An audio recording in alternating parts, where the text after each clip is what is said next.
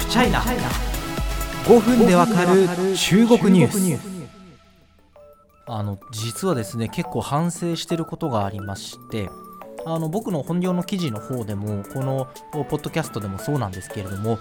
中国でいろんな規制が強まってるよっていうことをお伝えしてきました。あの直近で言うと芸能ですよね、芸能関係でこんなものが、えー、まあ、あの批判のターゲットになってますみたいなことをお話ししましたけど振り返ればいろいろあるわけです。あのアリババグループとかですねネットゲームとかあの教育ビジネスあの教育政策が急に変わって塾が全部非営利性のものしか許されないみたいになったりとかですね。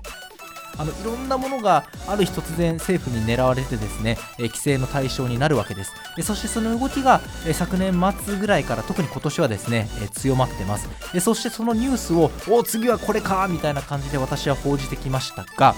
その背景に1本串を通す作業がですねなかなかできてなくて大変失礼いたしました。あの確かに狙われた業界はバラバラなんですよ。あのネットゲーム。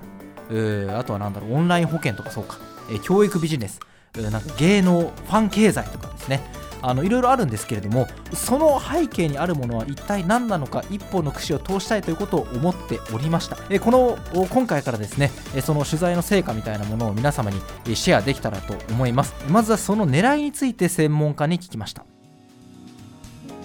まあその専門家のご意見を紹介する前にかなり簡単にですね中国で起きた規制の数々振り返らせてください。詳しくはですねあの興味があるものほとんど全部喋ってますんで過去のポッドキャストのバックナンバーをですね見ていただければというふうに思うんですけれども例えばアリババグループですね。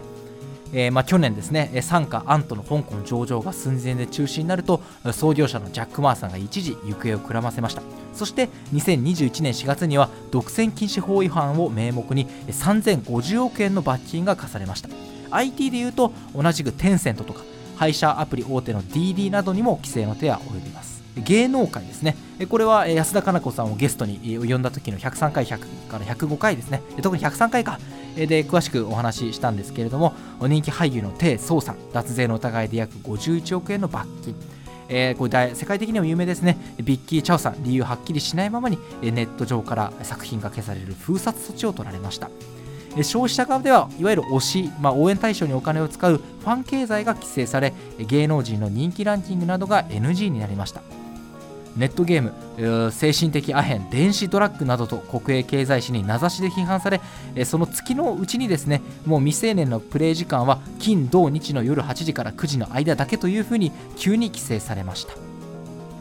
さらに家庭の教育負担を減らしますよというふうに言った草原えー、双子の双に減少の減草原政策が打ち出されるとその中で学習塾を全て非営利化するという内容などが盛り込まれていて教育ビジネス破壊的な打撃を受けました。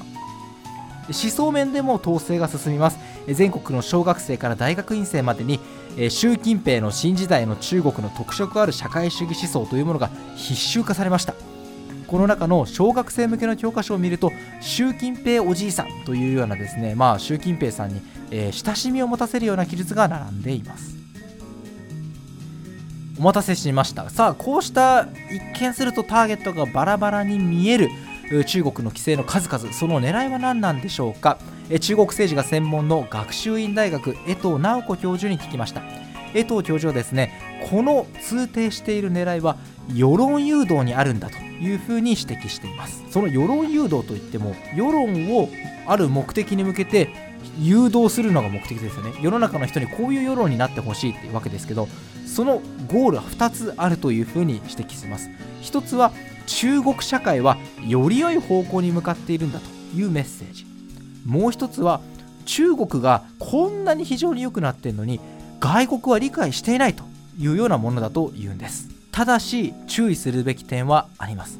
こうしたさまざまな、まあ、あの一連の規制強化この世論誘導だけを目的にしているわけではないというんですね。例えばあの塾がですね大なたにあった教育規制僕も話しましたけれどもこれは少子高齢化対策じゃないの？だって家庭の教育費負担が大きいからいわゆる産み控えをするのであって、まあ、塾がドカーッと大なたにあったのもそのためではないかというふうに言われてきました。さらにもういわゆる超お金稼ぎまくっていた芸能人が吊るしげ吊るし上げにあったのは貧富の格差を是正しますよっていう中国政府当局の本気の姿勢を見せたんじゃないかっていう風な指摘もありました。江藤教授はですねこれに対して、まあ、一連の規制措置は複合的な意味合いで戦略的に打ち出されているんだというふうに話しています。例えば教育費の負担が高すぎるといった不満をそらすという意味合いもあるし富裕層をたたえて一般の人たちの不満を和らげる効果もある。さらに言えば外交政策と関連して俺たちはアメリカよりもいい社会になってるんだということも織り込みたいのではないかというふうに話していました。